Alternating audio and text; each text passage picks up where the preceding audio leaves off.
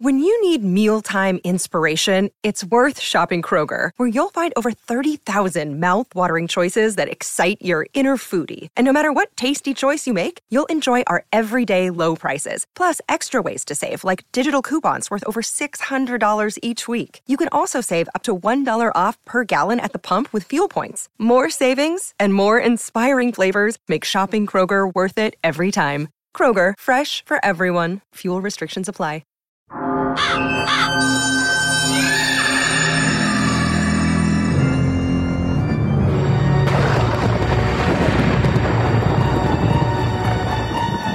Welcome to Fright School. Are you ready? Class is in session.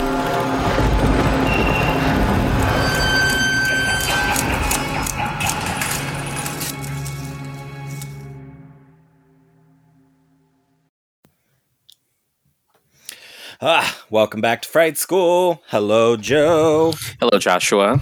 Can you hear me all right? I can. Can you hear me all right? Yes, I can. All right, good. We're we're um doing all right so far.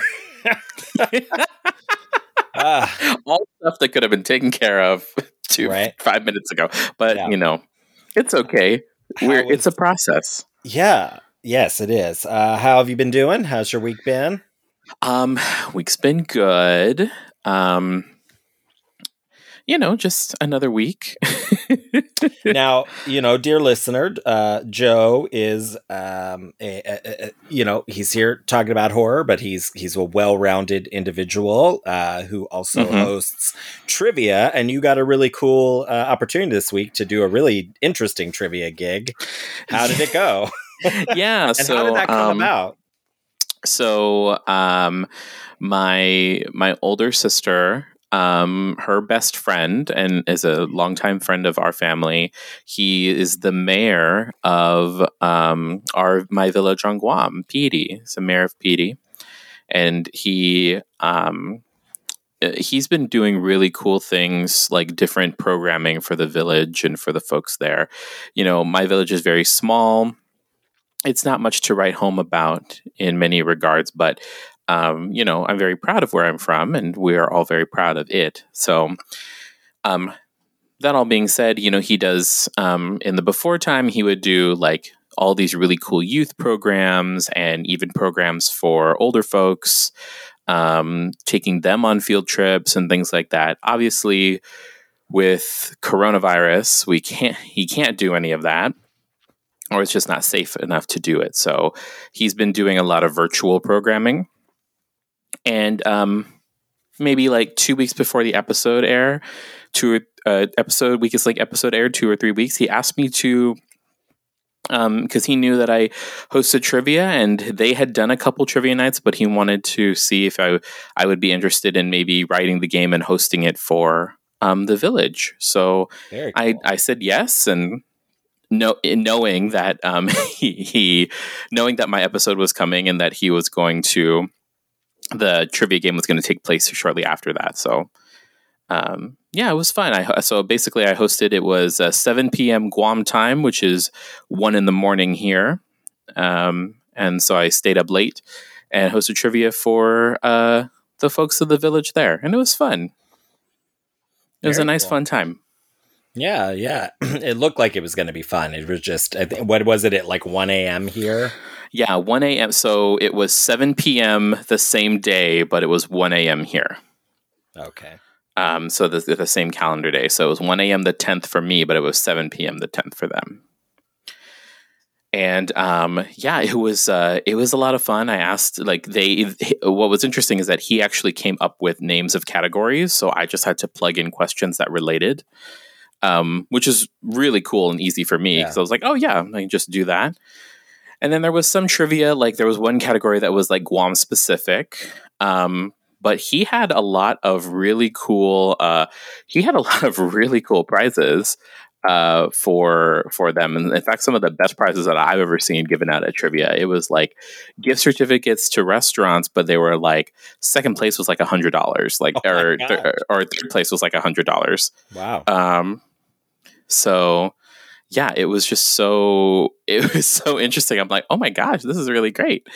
Um, In fact, I'm trying to see what it, but it is, but it was all like Guam restaurants. So, and you had to be a, like a resident of Piti. So even if you, so no offense to the people who, um, you know, uh, who said to the people uh, who I know who play trivia that wanted to play, but not only waking up at one in the morning, but you know, you had to also be a resident. Yeah, it was see. So here it's like third place restaurant, third place gift certificate for this restaurant called Kings, which is kind of like your diner, like a Denny's diner type, but island style.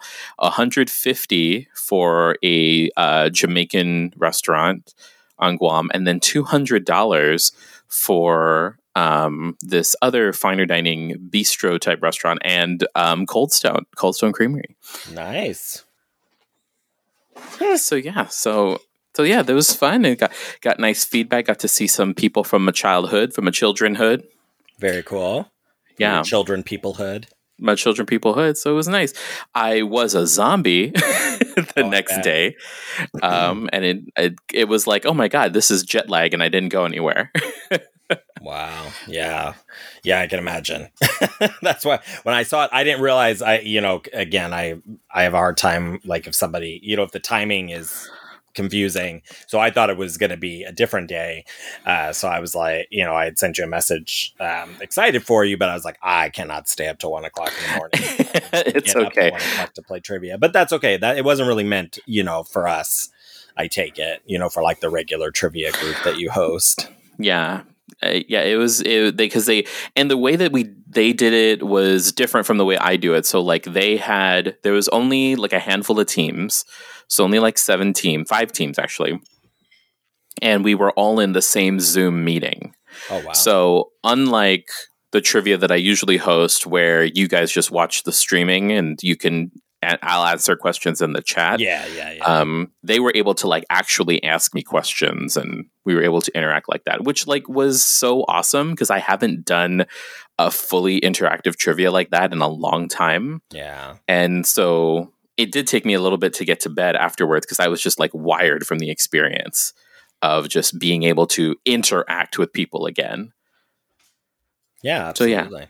How But it was nice. Yeah. Yeah. Well, it seems like it was a fun, uh, fun event for you. So we, uh, you know, we enjoy playing the trivia with you when we when we can. It's um obviously it's a little bit harder now with uh with class. My Fridays end up getting eaten up with trying to catch up on stuff due by Saturday. Um, And I get that. Or Sunday at midnight, you know. But so it goes back and forth. But it is always a good time, regardless. Uh, you know. Plus, you can feel like, look how smart we are. We know this bizarre thing. Mhm. I guess really- the appeal of trivia. you this bizarre thing and and honestly if like if people like it's it, like if people know me like even like 25% there's a lot of stuff that can pick up on in trivia it's like oh this is probably the answer because joe mentioned this offhand one time when we were at dinner in the before time or Yeah, there you go. that is so true. Um, yeah. Uh, let's see what did I do this week. Well, uh, we saw finally the debut of Clarice. Yes i did too i watched it with my dad You did watch it. Okay, great. Um, that's awesome. I didn't expect that you had watched it. I enjoyed it. I think that it's. Um, I'm curious to see where it goes. It wasn't as like I, I- you know. I actually went back and rewatched the first episode of Hannibal because I Mhm. hadn't seen that in a while, and I was right. I think Hannibal like grabbed you kind of right away in a different way than this um, than than Clarice did. Um, you know, try. I don't want to really c- compare the shows, but I think it's kind of inevitable. Uh, I, I I do think it's unfortunate that whoever's negotiating the rights, it's sort of like why bother trying to do this, trying to do the Clarice show without having like the rights to cannibal to, to Hannibal, cannibal. Um, because with Hannibal, you know, that story is set like before Red Dragon and, you know, as this prequel series before Clarice is even, you know, part of the story. So there's a lot that can be explored there um, without needing Clarice. But Clarice's story starts, you know, and intersects with Hannibal's right away.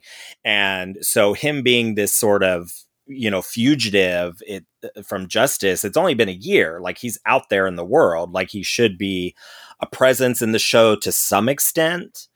um, even if they don't want to focus on that, I think that's great. You know, I think Hannibal did a good job. I, you know, I, I'm sad that we didn't get more of Hannibal and that the Clarice story and they didn't kind of bring in sort of a, a you know, that, that whole thing is, you know, is like a, a new retelling or something of Silence of the Lambs, perhaps.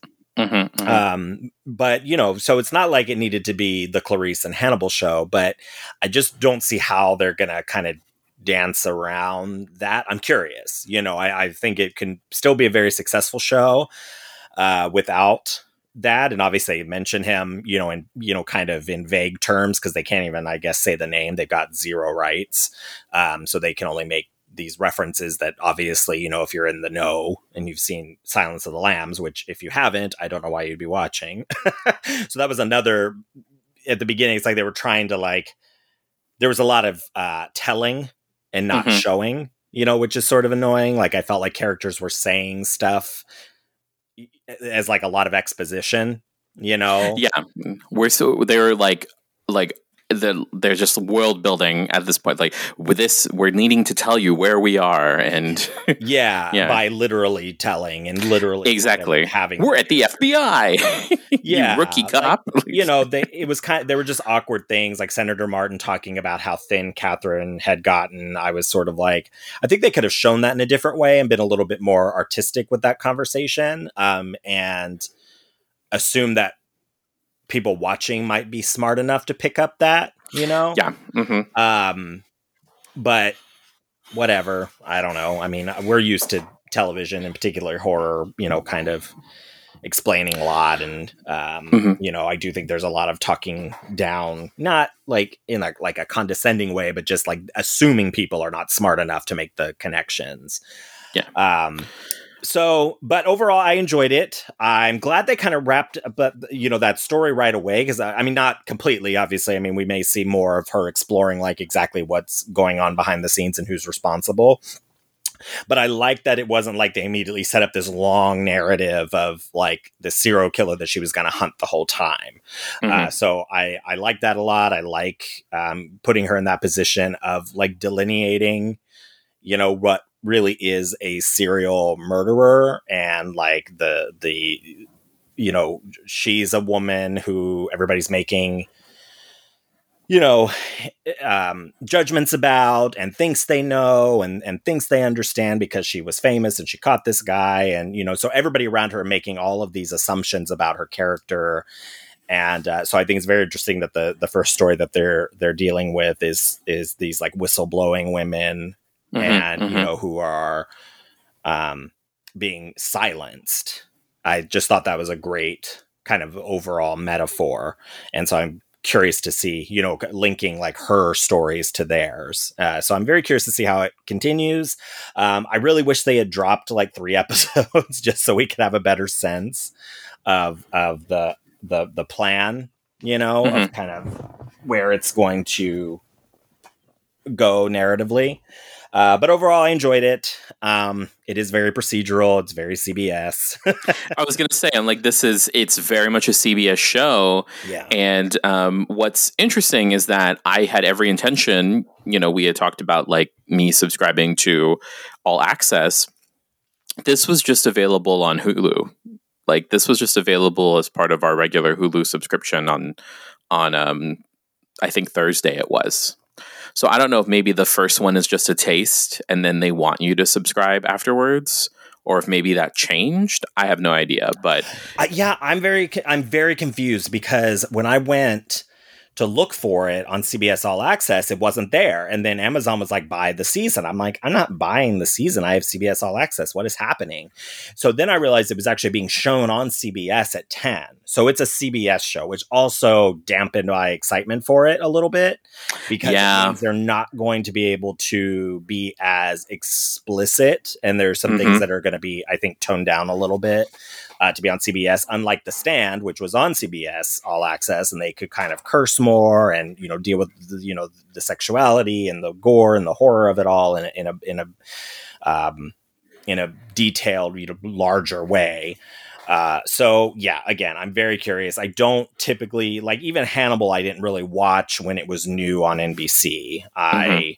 I um, even though I think it really pushed the boundaries once I did start watching it, I was like, I can't believe they actually showed this on NBC. You Oh, yeah. So we'll see how Clarice develops. I mean, um, you know, American Horror Story, I think really pushed, started to really push the boundaries of what would be on like just regular Mhm. television to some extent. I know FX is um, a Cable, uh, yeah. is a cable network, but still, you know, it's it, it's a little I think closer to you know um, network television than than like Mhm. HBO or Showtime. Oh, absolutely. Yeah. So I think they are getting away with more. I think that you know, sort of the the censorship has to bend a little bit because otherwise, people just you know, there's a lot of options with television. Mhm. So. Yeah, so overall, I'm curious. Um, I started rereading The Silence of the Lambs because I hadn't read it in a while, uh, and that's the one thing. I, watching Clarice, it just kind of made me want to rewatch Silence of the Lambs. So I'm really hoping Yeah. that we don't get to the end of it, and that's just like, well, yeah, I would have preferred not to have even bothered with this. You know, I'm really Mhm. hoping that it gets better in the sense of, um, you know, get, getting beyond being some sort of procedural or something that's just going to be in the shadow of Silence of the Lambs. Mhm. Um, you know, because I do think Clarice's story is worth telling, and I wish, I really wish that Thomas Harris had went back and written that book. You know, and and and you know, I get having like a Hannibal sequel and focusing on that character. Obviously, there's a lot there, but Clarice Starling really revolutionized uh, female characters, I think, in a lot of ways, uh, be, beyond horror. Um, Mhm. You know, but of course, obviously, you can tie like Scully, you know, to that, and you know, there, there's, um, and more. You know, I could list names, I'm sure. If I sat here and just thought, um, you know, so her story is worth telling, and I'm, I wish that he would have written that book. I wish we could have Mhm. gotten a Clarice book that really explored what her life was really like, and then they would have had um, more source material maybe to go off of rather than just you know Silence of the Lambs and what we know happened to her in Hannibal, which a lot of fans hated. so in the novel, at least. So um, even though I know the film Hannibal also is very um, divisive, but yeah. So I'm looking forward to seeing the rest of it. Um, I'm, I'm I'm I'm hoping that it's it's good. It was a good start. Yeah. A decent start. Um, let's see the other news. Uh, I don't. I I'm trying to find if this is real, real or not, because I um. But we'll see. Apparently, Netflix is going to develop uh, an Addams Family TV series with Tim Burton uh, called Wednesday. This is the rumor right now. Um, it's going to focus on Wednesday, going to the Nevermore Academy, um, a boarding school uh, where she's going to be involved in some sort of murder mystery. It just sounds very Netflix, you know, very like It's institution gonna start, is it start Kiernan Shipka? right, exactly. Uh, they haven't announced anybody. I guess they're looking for um, the lead role expected to be uh, Latina or Hispanic, is what it says here in this article, between 18 and 20. Uh, Gomez and Morticia will be part of it. Uh, but they haven't revealed any cast members. Um, apparently, it's going to be eight hour long episodes. Um, Hmm. Yeah. So we'll see. Uh, I don't know if this person like saw a casting list because there are other supporting character names that are possible. Uh, but again, I don't know if this is all BS because I, I only can find one source for this, what's on Netflix. So we'll see as the week progresses if more info comes out. Um, I don't know how I feel about it. I do love the Addams family. I love the movies. I love Chas Addams' original uh, series of cartoons for the New Yorker and beyond. Uh, I think we've talked about that before. Um, I really enjoyed the animated movie they did a couple of years ago, or a year or whatever it's been. I cannot tell time anymore. I keep being like reminded of stuff that happened a few months ago, and because of like the pandemic brain, it feels like it was years. You know, Mhm. like I forgot the Invisible Man came out last year at the beginning of like the pandemic. It was It the feels- last movie I saw in the theater. yeah, e- exactly. It feels like it was years ago. But anyways, um, so whenever that Addams Family animated film came out, I enjoyed that. I'm looking forward to the sequel of that. This sounds the the description of this sounds very you know, rote, I guess. So I hope Mhm. that Tim brings something inventive to this genre.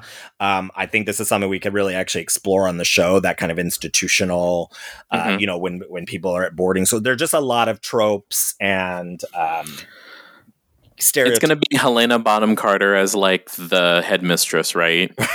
right, and Johnny Depp. Um, yes, and J- Johnny Depp playing, yeah, you know, has a cameo as like some crazy professor. yeah. So we'll see. I if if this is even true. Again, I could not find it many other sources, but I thought I would bring that up. Um, just to say that some news floating out there. Feel free to check that out. Oh, we Uh, appreciate that. Appreciate that. Yeah, the other thing I wanted to bring up is Fangoria's 2021 Chainsaw Awards are out. So if you go online and look up Fangoria 20 uh, Chainsaw Awards 2021, uh, it's oh, it's fan vote.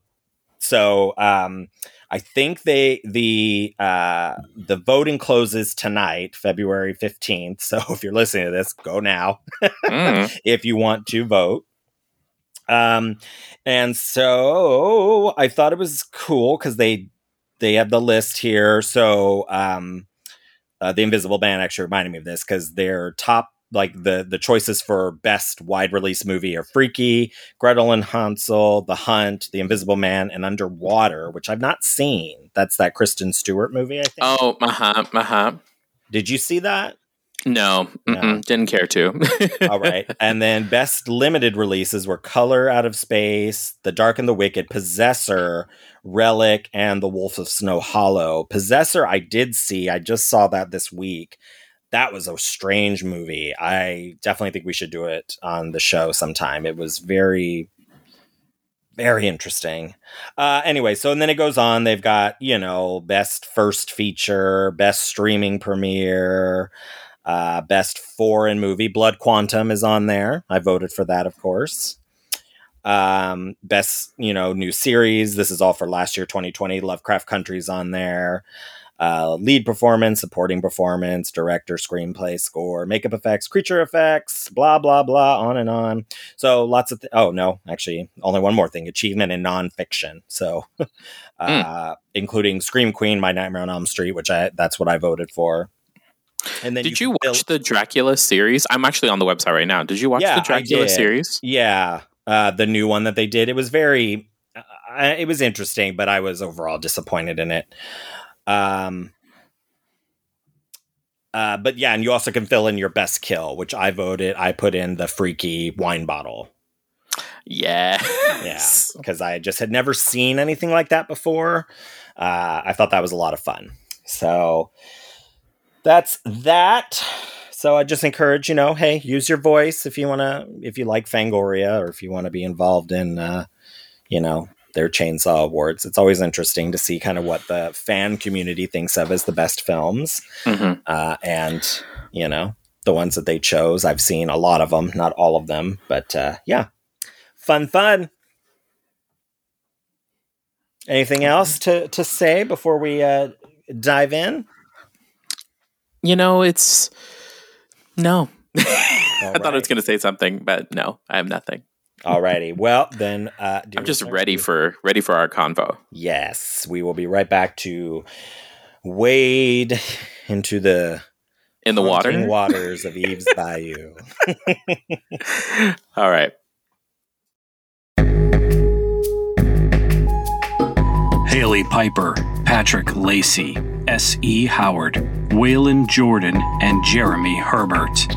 Five acclaimed authors of horror and dark fiction. Their twisted tales appeared in the acclaimed horror anthology Worst Laid Plans from Grindhouse Press. Now, their tales of vacation terror are coming to the big screen in a feature film adaptation from Genre Blast Films. Five acclaimed genre filmmakers will bring these stories to life Samantha Kolesnik, John Hale, Vanessa Ionta Wright, Michael Escobedo, and Jeremy Herbert. Worst Laid Plans. Now crowdfunding on Indiegogo. This is one vacation you'll be dying to take.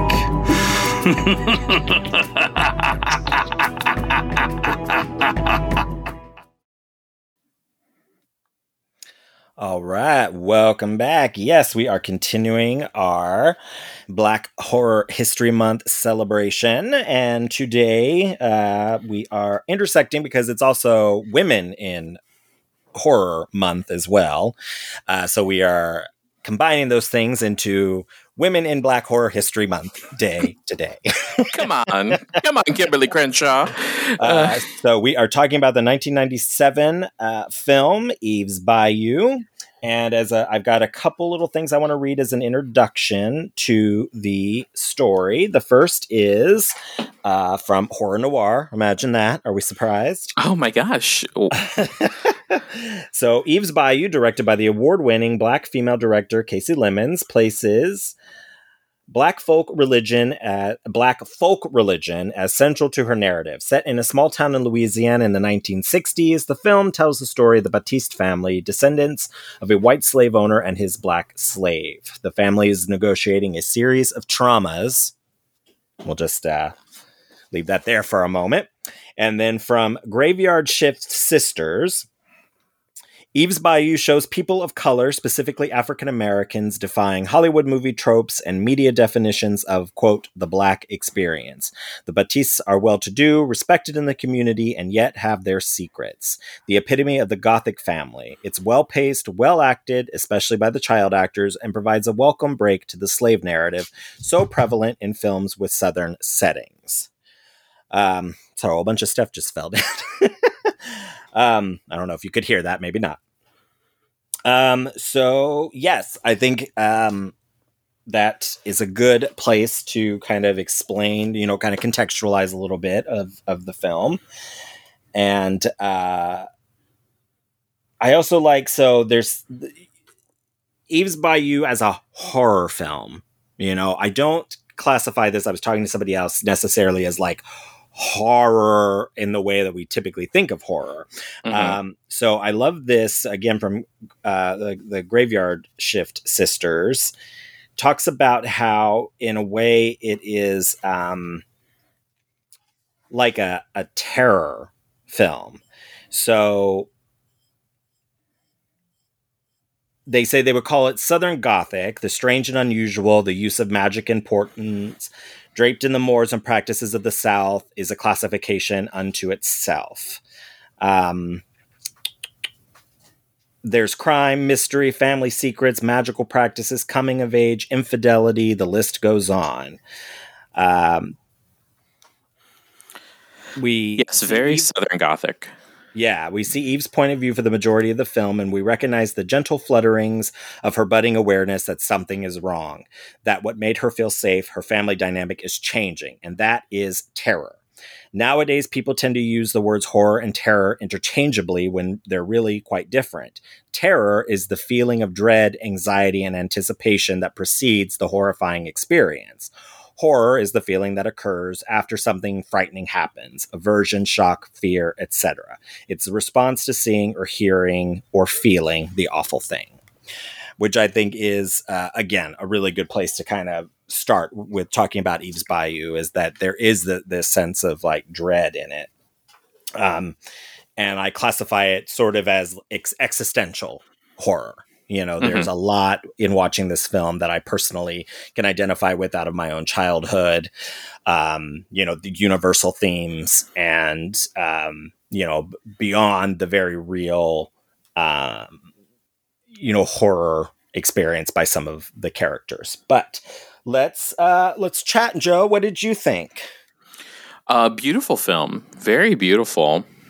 Um, and I, I, actually I really liked it. Uh, first time seeing it, of course, as is our brand. Um, and I was like, wow, it's got it's got powerhouses in here. Um, I was like, I think I said the way RuPaul says it, Diahann Carroll.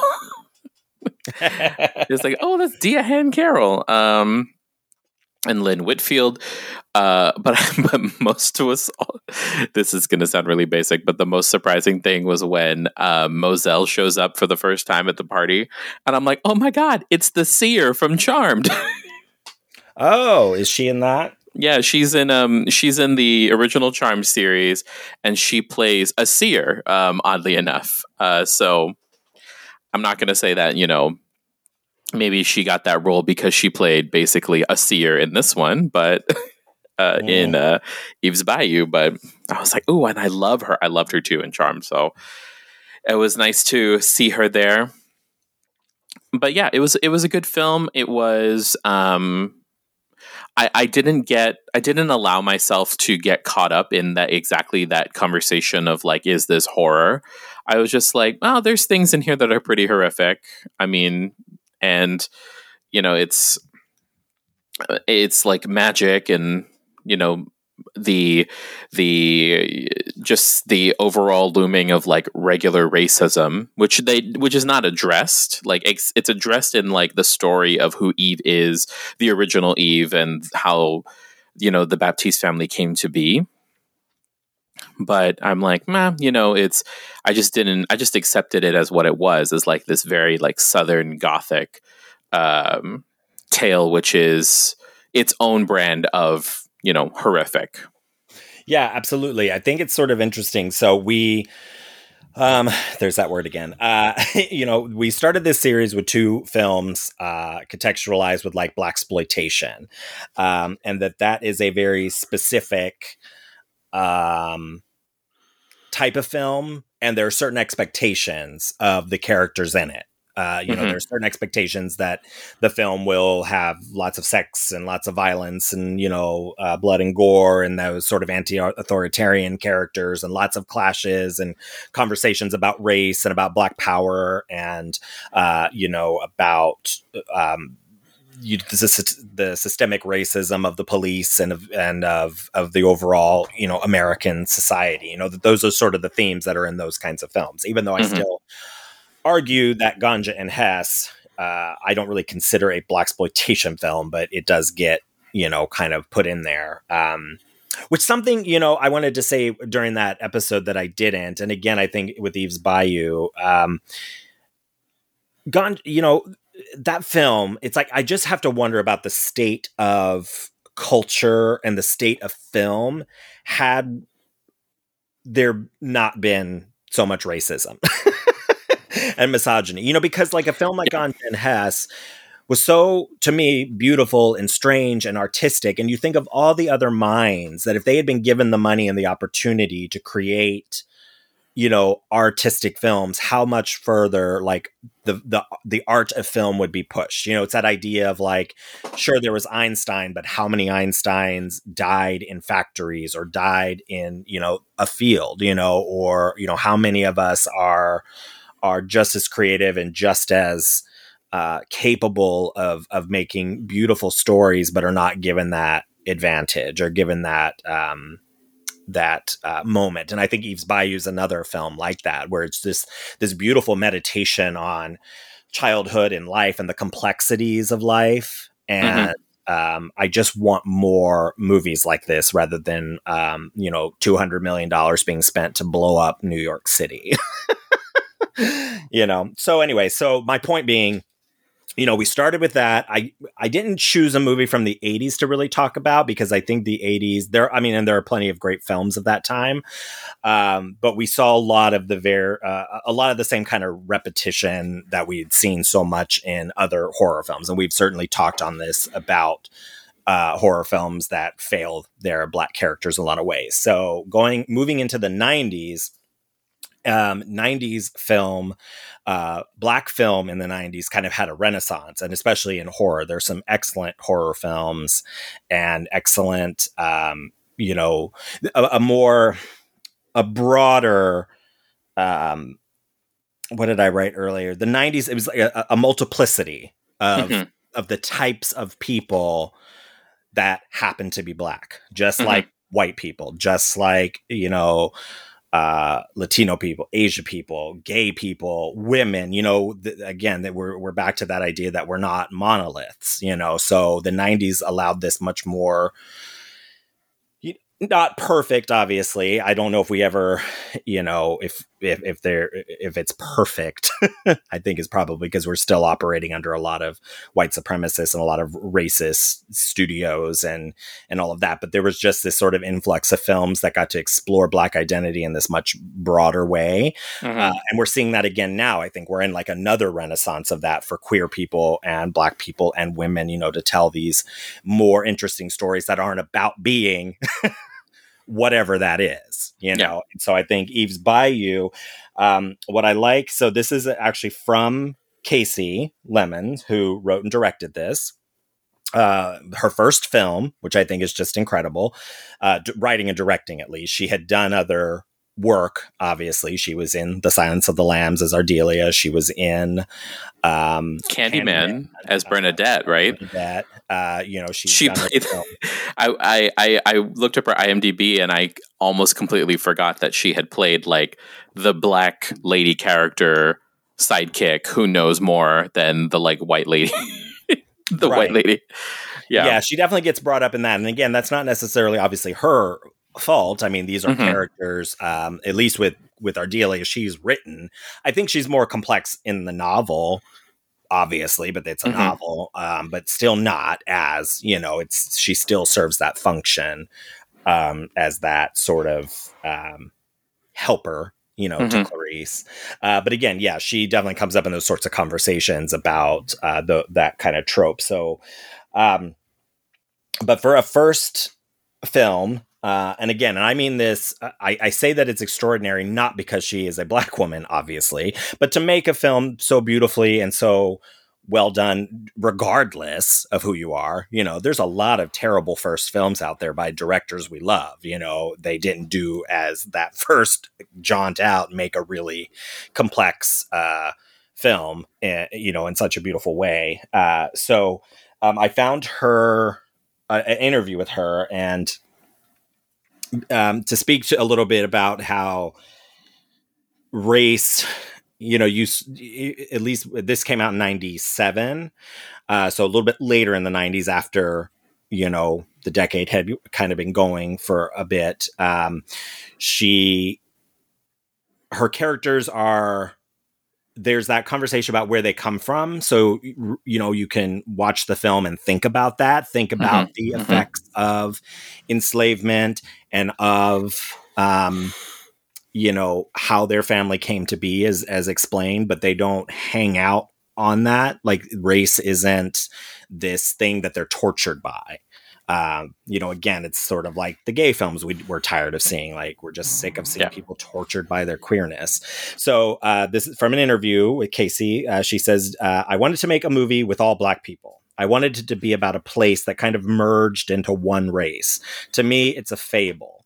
Eve's Bayou was full of black people that had sprung from masters marrying slaves. What became important was that they were any family and that they didn't sit around obsessing about race. They never really mention it when I grew up in St. Louis, I was in a black world. I didn't know any white people. If I knew them, I probably thought they were black. The way my black world was, the skin tones went from ivory to ebony, and so they were all people of color. We had our own complicated lives. People had love affairs, and there were hierarchies. This black world had glamour and all this sophistication and a very complex society, and I wanted to reflect that. And I think that's very true for this film. Although, um, I always think it's interesting when uh, like Shakespeare is like the signifier, you know. So we get yeah. right away. Obviously, it kind of comes up. You know, it's set in the '60s. The film comes into this party. It's in a beautiful, like you know, house mansiony kind of, you know, thing. Um, I don't know exactly how to explain the house, but it's you know, they. I think at one point they say they have four bathrooms. It sounds like a huge house to me you know, mm-hmm. it's it's beautiful. There's lots of people there, lots of joy, dancing, you know. So this is a, you know, I think presented as a well-to-do family, but you really know when the one child starts speaking Shakespeare, you know, starts quoting Shakespeare. That's like this signifier, which I I just find, um, I just find that interesting because that pops up in a lot of films, you know, um, as a way to say that oh, you must be intelligent you know this must be yeah. well to do schooled, you're quoting Shakespeare just off your yeah. tongue. They read Shakespeare, they read other, you know, works throughout the the film. Not saying that it is or isn't. Um, uh, you know, I think we're in that kind of period now where we're sort of having that um, tussle with like the classics. I think we've talked a little bit about that on the mm-hmm. show. I've definitely talked about it with other people about, you know, how how long will we continue to value, you know, when when will works by these particular white men when will we see more of like a balance you know i think about mm-hmm. reading um, a, a, a, book this sort of reminds me of of capturing that same kind of quality as beloved by toni morrison but that's sort of like here we're going to read this book as like a representation of something done well by a black person by a black woman rather than in the context of being a great work worthy of being taught regardless mm-hmm. along with Shakespeare, along with, you know, The Catcher in the Rye and One Flew Over the Cuckoo's Nest and, you know, the other things that we've, um, you know, that we get taught. I don't know. Thoughts on that? Um, like I mostly thought I was, I mostly, I mostly thought like, wow, Meagan Good from the beginning of her career played the trifling woman. she's she's Cicely she she plays Cicely, and I was like, dang! And then she went on to have like a career where she plays like you know the um the like lying temptress femme fatale type woman. Um, yeah, but I mean, I don't know if that's her role here. Oh, no, it's not her. But like when when she was like telling them what to do, and you know what I mean. Oh, like yeah, she yeah. plays the kind of this uppity, you know. And I I understand how I, Joshua looked at me like, "Be careful," and I'm like, "Yes, the the word uppity is a." Uh, can be a trigger for something, but like you know, she played like you know, and then you realize like, oh no, she actually has much love for her siblings, and right. especially for um, especially for Eve.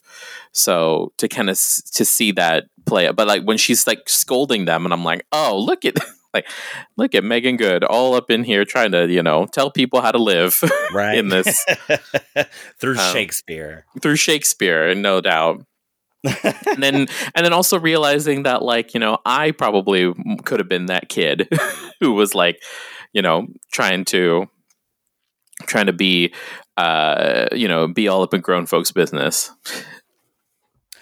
Yeah. Oh yeah absolutely. And i think because of the way like I was raised, and, and, and again, the the things that sort of echo in the film for me is like you know our grandmother was a lived with us. She was kind of a major presence in our life.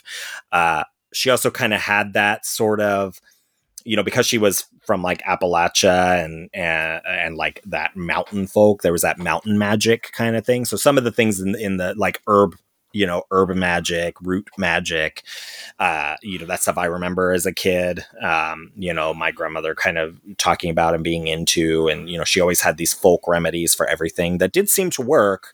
Uh, I, I wonder sometimes about you know the power of mind over matter. Mm-hmm. Um, you know, but she would, you know, just do different things. Uh, but but she was also a very complicated woman in that you know she was an alcoholic, and so we were exposed to a lot of you know things.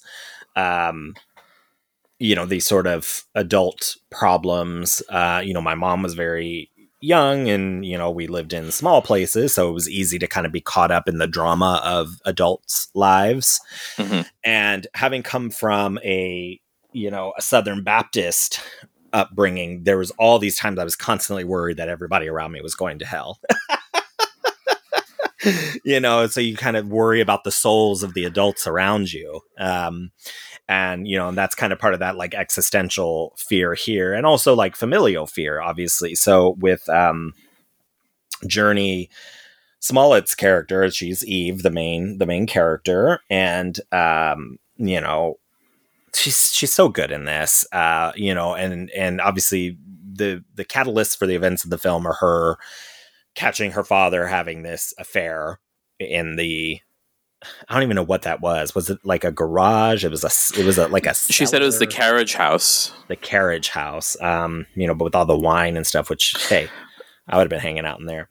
Yeah. Um, you know, so she sees that, and then you know when she tells her sister, uh, Cicely, again Meagan Good's character about it, Cicely convinces her that's not what she saw. You know, and so mm-hmm. the film is kind of also this dissertation on memory and well, what what's real, what's not. You know, what do what do you what actually happened. Mm-hmm. Um, and that obviously plays in again to what Cicely, you know, her character goes through and what she hides.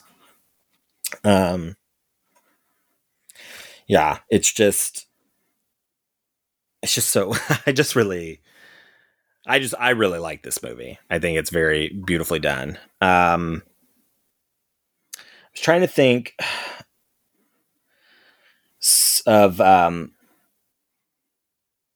some of my favorite scenes it, that like the the scene with the mirrors in Moselle where she sees like mm-hmm. her her husband and her the uh what happened i think it's just such oh maynard the first husband? Yeah yeah that fight with um is it hosea? Hosea yeah. Yeah it, it's just so well done like through the mirrors and how that kind of is foreshadowed early in the film when she's looking in the mirror and she sees the three men behind her because so her you know Moselle the aunt she has this vision she can she has the sight uh, which um, Eve is also developing you know so she's inherited or you know however you want to look at the gift of that. Again it kind of also reminds me of like practical magic mm-hmm. uh, you know which I think the book was written about probably around the same time like um night or you know mid 90s you know so this cur like women having this like curse on their on their lovers and so her husbands are all dead. She thinks she's cursed but she you know tries to help other people with her gift. Um uh, but that whole scene with the the mirrors and how that plays out i just think is so creepy and and and really just really well done. Mm-hmm. um oh sorry go ahead. Mm, no nothing. Okay. Thought you started to say something. Um so, what else do we want to talk about with this movie? There, it's very um, layered. I think is probably the the best way to put it, huh? There's a lot. There is a lot happening. So you know, it's not the whole time I'm watching it. I'm I'm thinking like, wow, this movie, this movie is is should be like a series. Like I would love to see this oh, be like a series adaptation of it, like a new adaptation. Make it a series. Make it like have Jurnee Smollett play Moselle. and make it a prequel. no, seriously, and make it a prequel um, where we get Jurnee Smollett as Moselle, we get some other um, uh, some other great actor to play Lewis, and just make it like them as them in as youngins coming into themselves and seeing where it comes from there. So m- making it a prequel in that regard. I it, this this movie was also it was dangerously close to being to having too many things going on for me, but I think there was just enough that it kept me interested.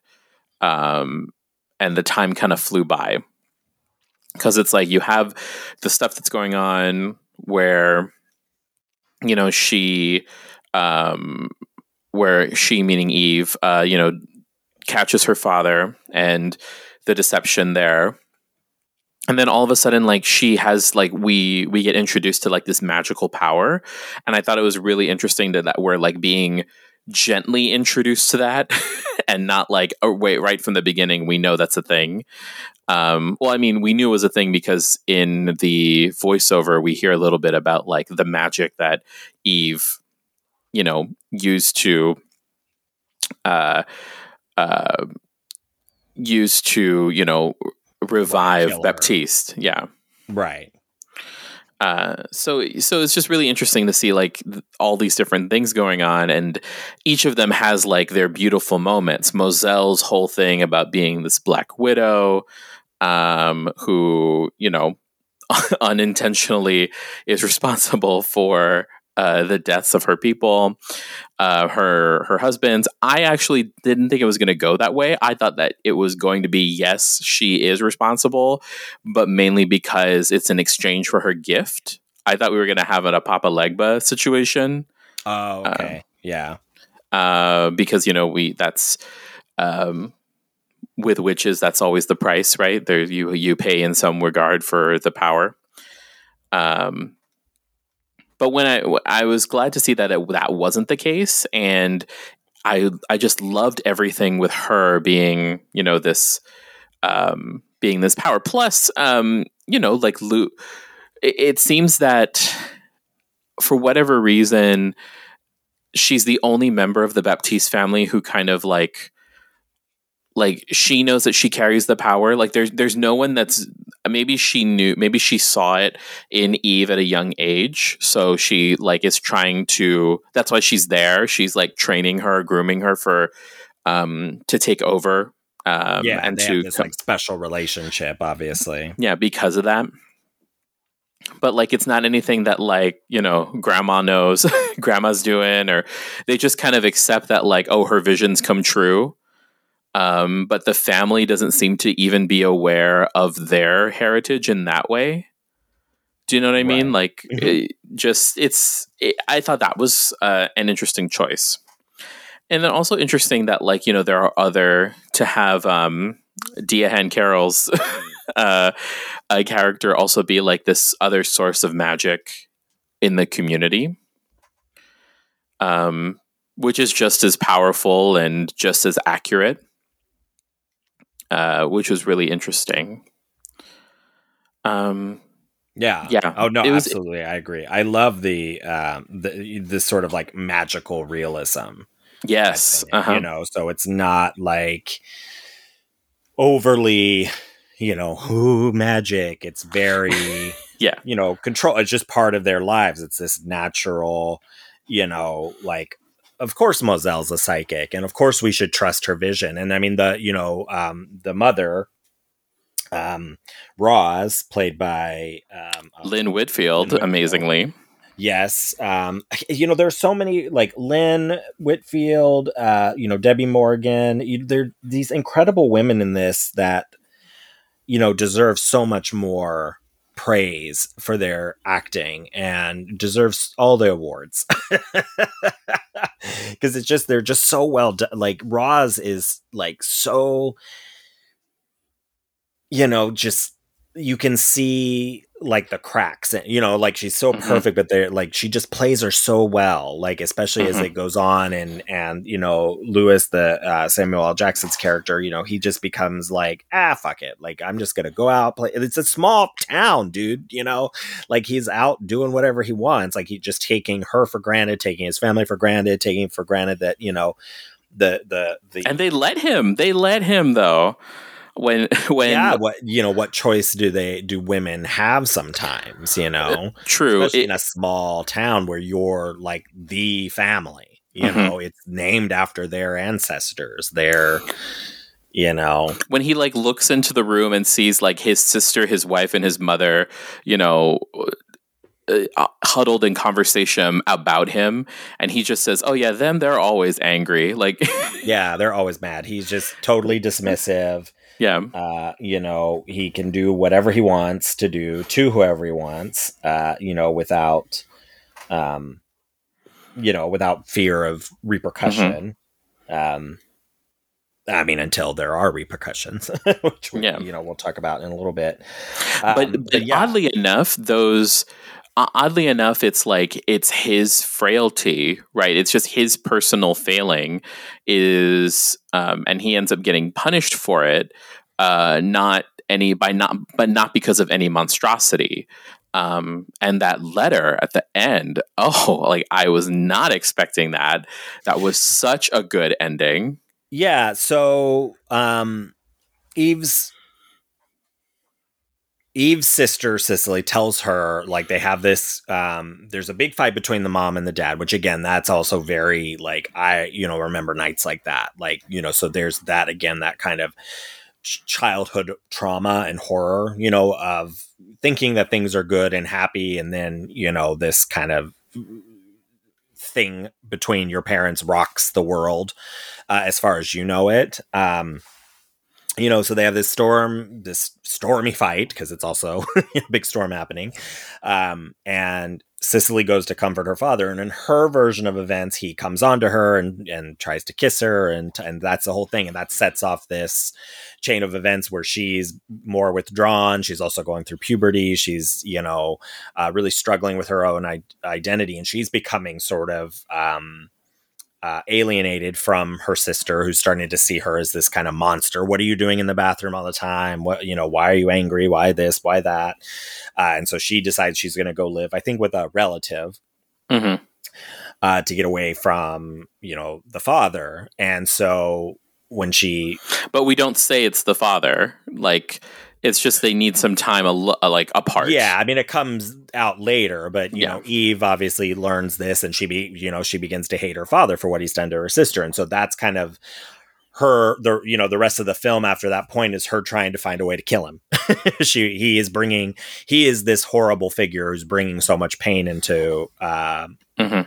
Into her life and the lives of her mother her sister her grandmother you know all the women in his family he's you know um, making their lives very difficult and you know so Eve has this struggle that she wants to get a voodoo curse, a voodoo doll, something like that to to to harm him, uh, you know, to to end him. and so she goes to Elzora, um, and that's Carroll's character, uh, Diahann Carroll, um, who is probably, I guess, the the most like quote unquote scary element in in, Mhm. the, in the film, in in this way of like being uh, this other kind of figure with her white paint and all of her, you know, uh, v- voodoo type, you know, materials. Mhm. um, you know, so she Eve goes to her to to ask for this spell, um, which she does. She doesn't make her a doll, but this other she does a different kind of spell with some for twenty dollars too. for twenty dollars. I know, right in the '60s. I'm like, where'd you get twenty dollars? Like, Yeah, she was so incredulous. She was like twenty dollars. like Yeah. you got twenty dollars? I kill your daddy for twenty dollars.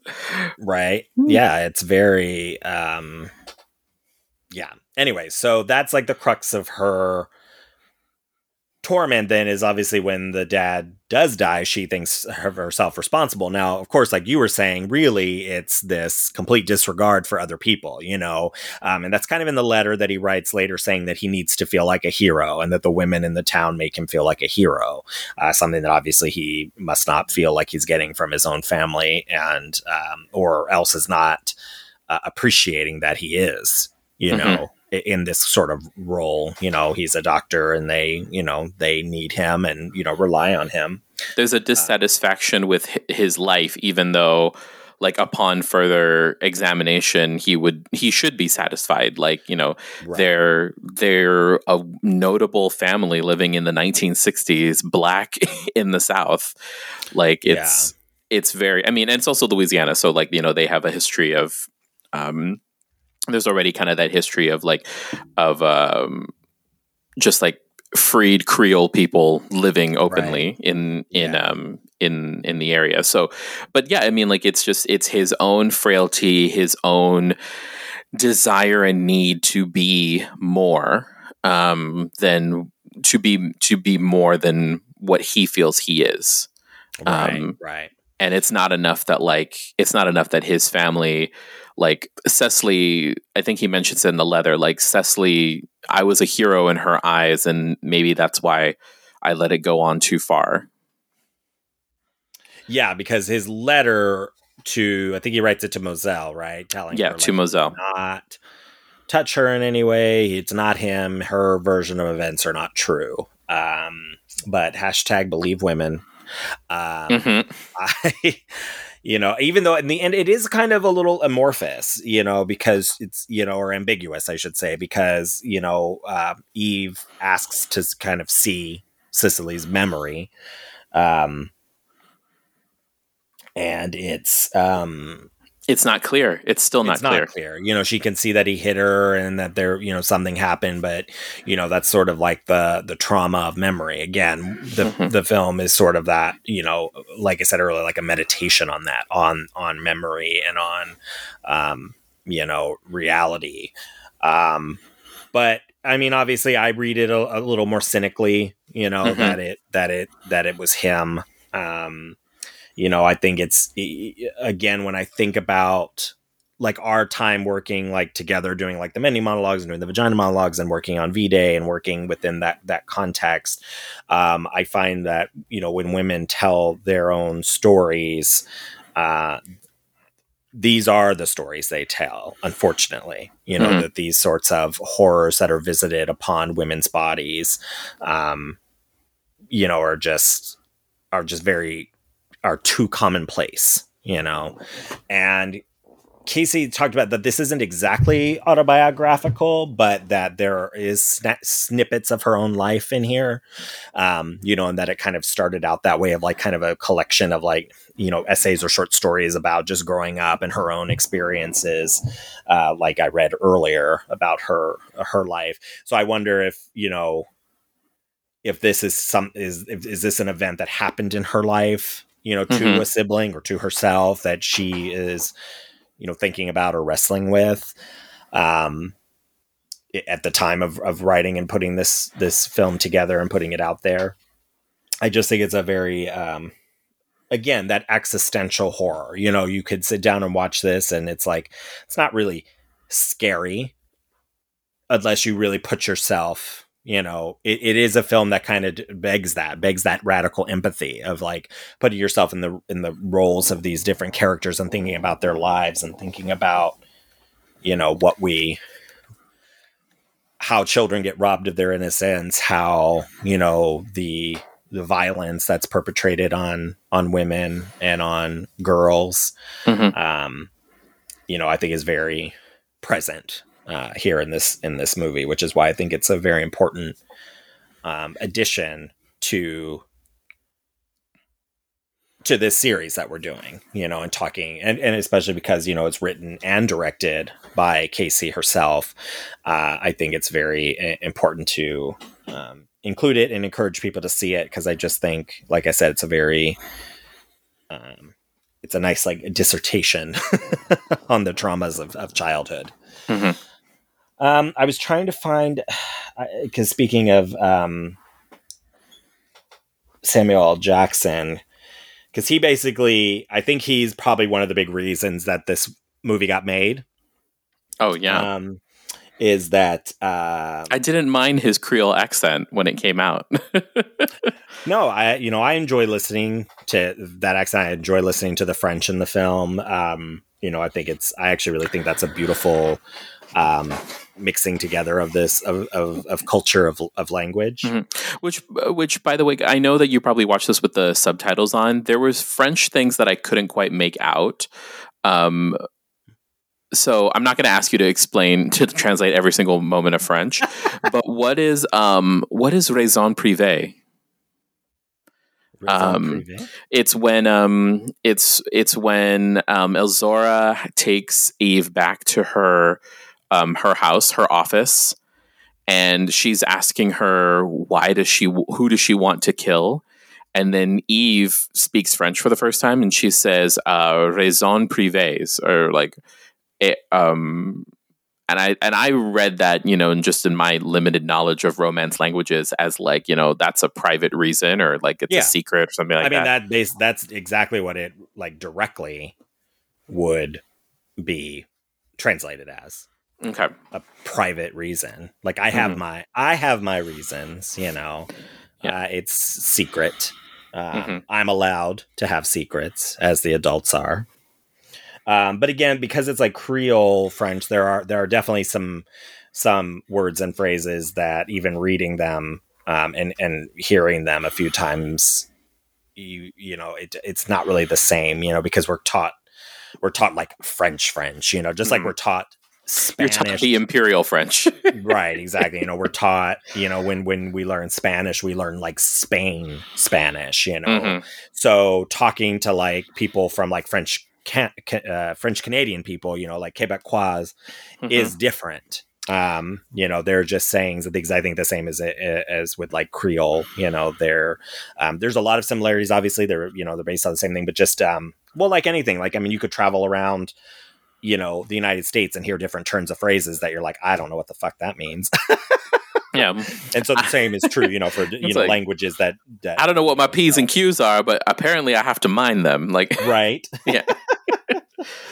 um shoot, and of course I lost what I wanted to read to you. The, here, this is a sidetrack that I'm gonna say only because I want you to get back in your train of thought. But growing up in the elementary school, there was this woman. Her name was Mrs. Miller, and she was a white lady with a southern accent. And I always wonder how people like that end up on Guam. um, I know I think it's ever um, entirely addressed, but she was like, I forget what she taught, but she taught something. And she came in and she did like a unit on this. Um, uh, she came in and into like my class and did like a unit about um, this one like story that took place in the South, and she was there to kind of explain the Southern expressions to in in her you know in her with her southern drawl herself. So like mind your p's and q's. Um mm-hmm. i think it was mind your p's and q's and sunday go to meet and finery were the two that i stick out from my memory. Um she also had uh, a daughter. Her name was chelsea who was like this manic pixie dream girl. Like also just like you know, little white little white girl with blonde hair, just running around this island of Micronesian kids. Uh, was really fun. Anyway, did you are you back on your train of thought? well, no, I was just looking for something specific to read to you, but because I yeah. had, um, uh, I touched the screen and it like you know vanishes. But um, I, I wanted to say this earlier, but because we were talking, you know, since you brought up um, Samuel L. Jackson, um, I wanted to um, read this. So while Eve's Bayou, this is from Vulture. While Eve's Bayou is a distinctly black film for its um, evocation of Louisiana culture, it doesn't take interest in discussions of racism or overt political uh, machinations, instead, rooting itself in the experiences that occur between black people of this milieu. Um, uh, Kasi held on to, you know, Lemmons held on to her desire to create Eve's Bayou even as she faced obstacles finding funding. When Jackson came on board as a star and producer, the film finally became a reality. Uh, speaking at the National Film Theater about the film in 1998, uh, he noted uh, Studios looked at the script and said, Who is going to come and see this? Just because we couldn't put a hip hop soundtrack on it meant it wasn't going to be soul food. Not every story about everyday Afro Americans is a hood film. In this film, there's no mention of the political climate of the times, which again, I think, you know, if you, if when you allow us to tell our own stories, whoever the us are, whether we're black, women, queer people, Asian, whatever. Um, you know, again, I, I I'm separating out like the the typical white heterosexual films that get made. Mm-hmm. that perspective. Um, we don't get lost in identity exploration you know because we see ourselves as people you know we see ourselves as full people as as expansive and complex um as any as any as white males, as straight white males. Um, you know, and so I I think it's I, just think that's a great conversation, especially again when contextualizing this in the rest of like you know '90s films where we did see that expansion of of black identity. Um, you know that that she he they were kind of on that same page of like not wanting to get lost in this political conversation this was a story about a family's trauma and mm-hmm life in in the now you know? Um in the now of the film i mean. Yeah. Um yeah and it, it, it also is it brings up the the question and uh, maybe not the question but like the idea of like telling black stories that are not like intrinsically linked to like racial trauma or or like black black trauma. Um, right. in in this film it's like in this I and I hesitate to say that this film doesn't have black trauma because it has trauma in it, but it has trauma that kind of exists independently from uh, exists independently from uh, the quote unquote uh, black racial identity.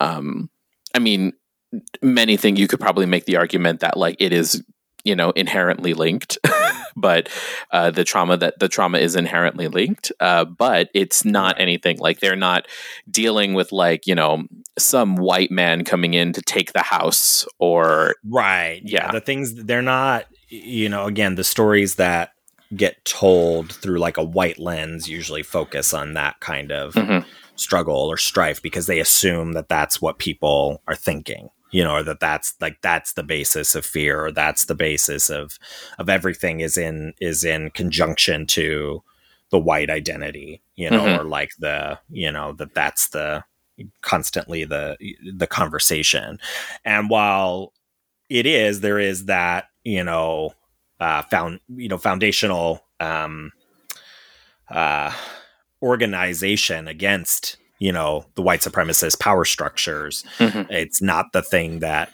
you know we're all constantly you know again that's that's why like queer films i struggle with sometimes because it's always constantly pitting us like we're struggling with wanting to be heteronormative like that's uh-huh. that that is our struggle when straight people tell our stories that our struggles are about aids or about suicide or about you know the society hates us and not when we see ourselves like we have our own families and like many of us live perfectly acceptable wonderful lives full and rich of you know of experience and is not at all tied to the things that straight people want mm-hmm. um, or think we want uh, again some of us do and that's perfectly fine you know yeah that's one of the reasons why i like um, it came out i think in 2012 2013 pride which talks about um, the gay and gays and lesbians supporting the miners during the miners strike in England. Mm-hmm.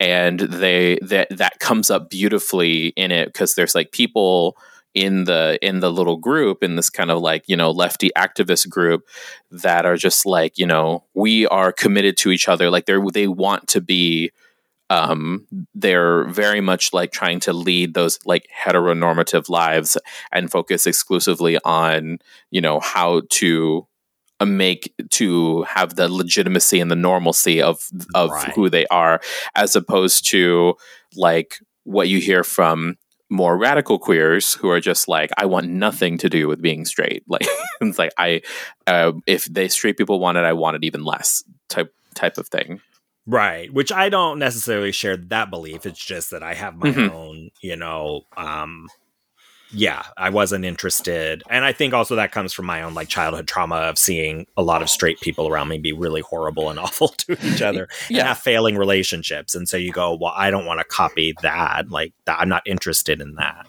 Um, I'm not interested in you know what people sell as normal you know i hate when people mm-hmm. are like oh it's it's you know it's normal to scream and yell at each other like no that's not normal to me um, that's unacceptable to me um, and i don't wish to be in a relationship where that's normal Mm-hmm. Um, but that's sold as normal quite often.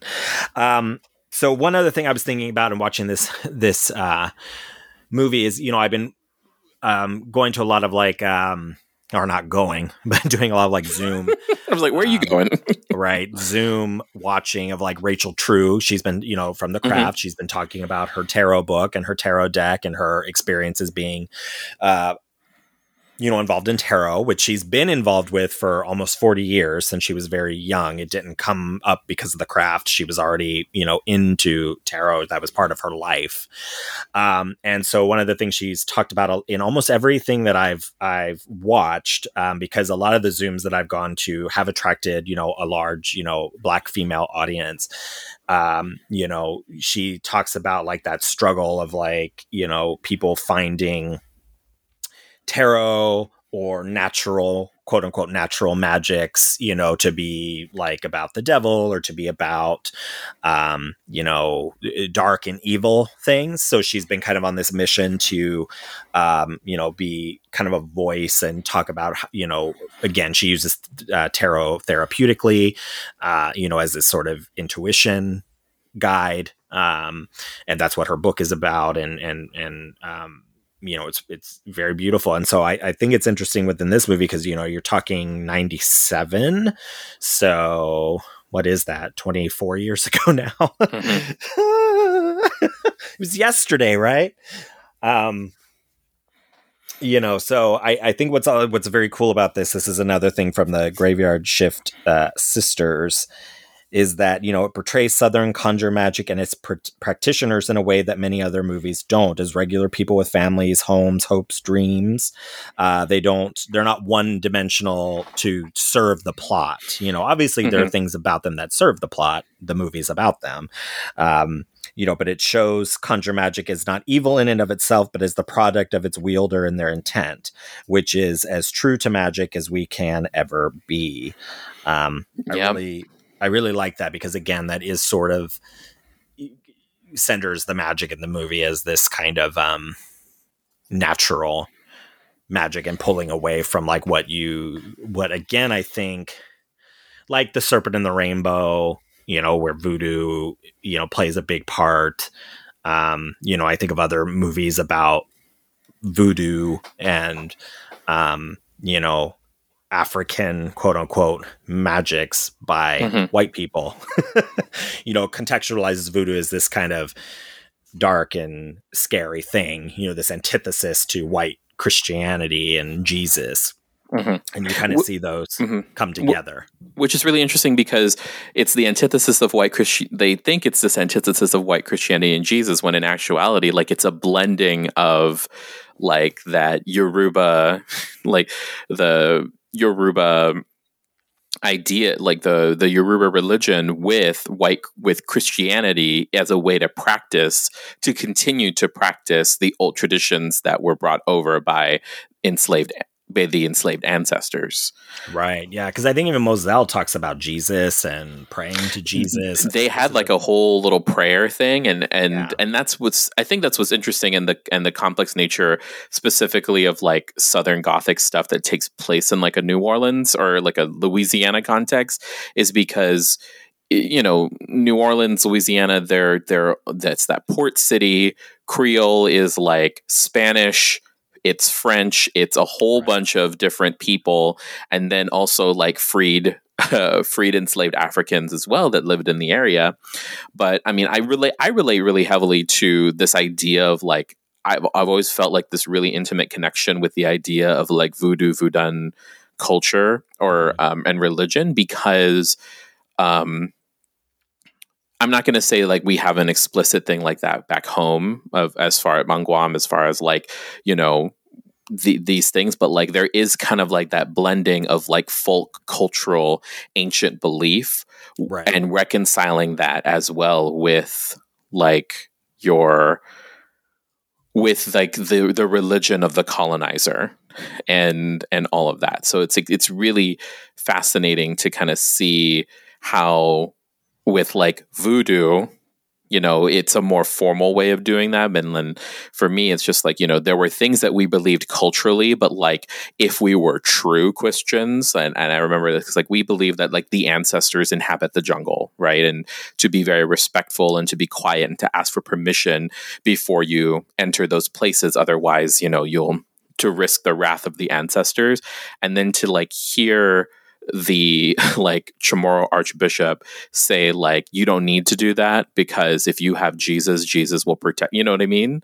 Mm-hmm. And to think like to to realize like so young that I was like that just felt wrong. it like like and to believe simultaneously in the presence of God and Christ and then also like the the ancestors that walk the earth and trying to reconcile that. So like right.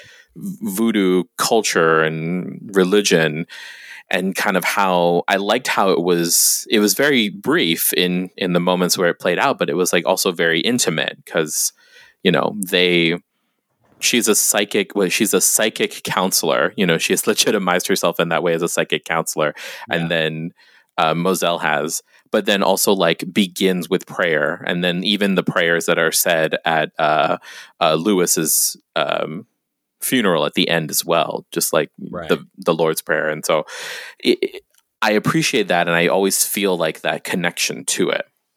Yeah, no, absolutely. There's that that blending, and you know, again, because of like colonization and and the, the forces of colonization, you know, kind of pulling the proverbial like rug out from under people, you know, and mm-hmm. taking away their faith and their religion, you know, kind of gets pushed to that space, you know. Um, we have to demonize and um, evilize. mm-hmm.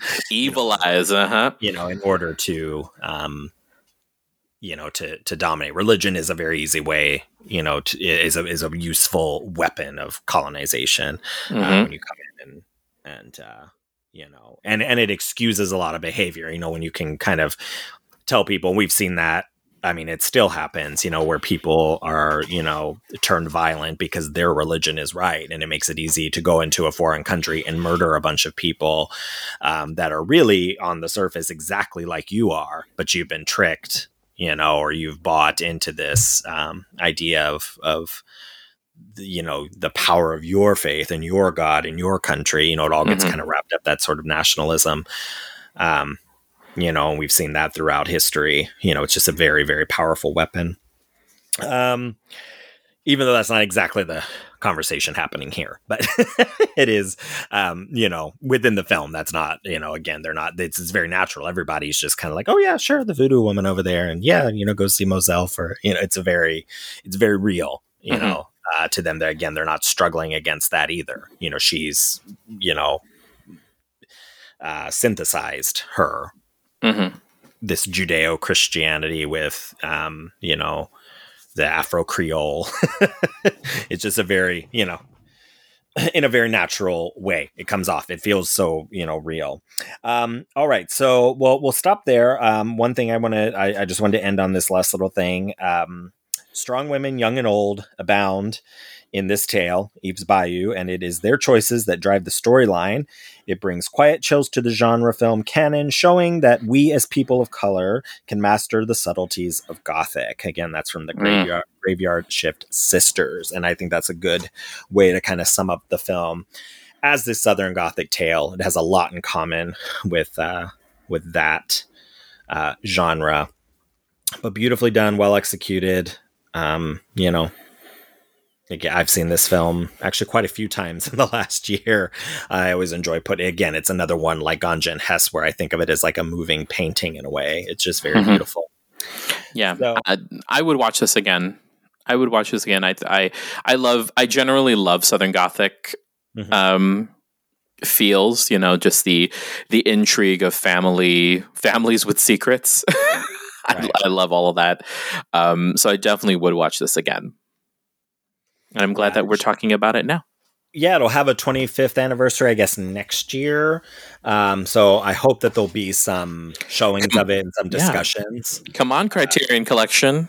Yeah, it's definitely a film that deserves that. It was put in the National Film Registry. Uh, I read a uh, an interview again, an interview with um, Kasi, where she was just you know so amazed by that, you know, and and I think grateful that you know this film that seems sort of like an art house seems like it is an indie flick um, you know became it, yeah in 2018 uh, the library of congress selected it for preservation the national film and uh, film registry for being as we all know culturally historically or aesthetically significant. Um, and uh, so it should definitely get a like a 25th anniversary re-release. I think there's a director's cut somewhere. Um, it'd be great if they if that got a re-release. I've not seen that. I think it adds like five five or ten minutes of footage. Uh, so yeah, I'm hoping it will get that full fanfare next year. Uh, if not, maybe for the 30th anniversary in mm-hmm. um, 27, 2027. Is that what that would be? 90, 97, 27. Oh dear. I hate math. It's no fun. Um, but yeah, so that was Eve's Bayou, and uh, you know, highly recommend. Joe, this was fun. Good to see you. And we will uh, do our last movie in this series next week. All right. All right. All right. All right. All right. Well, dear listener, thank you as always for listening. We really appreciate it. We hope that you had a, you know, if you do the Valentine's Day thing, hope it was good. Galentine's Day, hope it was great. If you Valentine's Day, Valentine, whatever it is. Um, uh, if not, you know, hit up the supermarkets today, the stores. They should have lots of discount chocolate and candies for you to enjoy all by yourself. I recommend. um, alrighty. Well, I will uh we'll see you next week. Good night.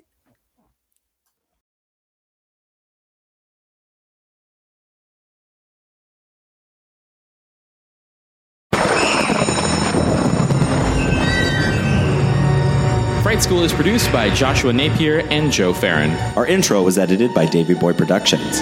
Our logo was designed by Jamie Channel Guzman. Episodes are edited and engineered by Joe Farron. Fright School is produced in terrifyingly beautiful San Diego, California.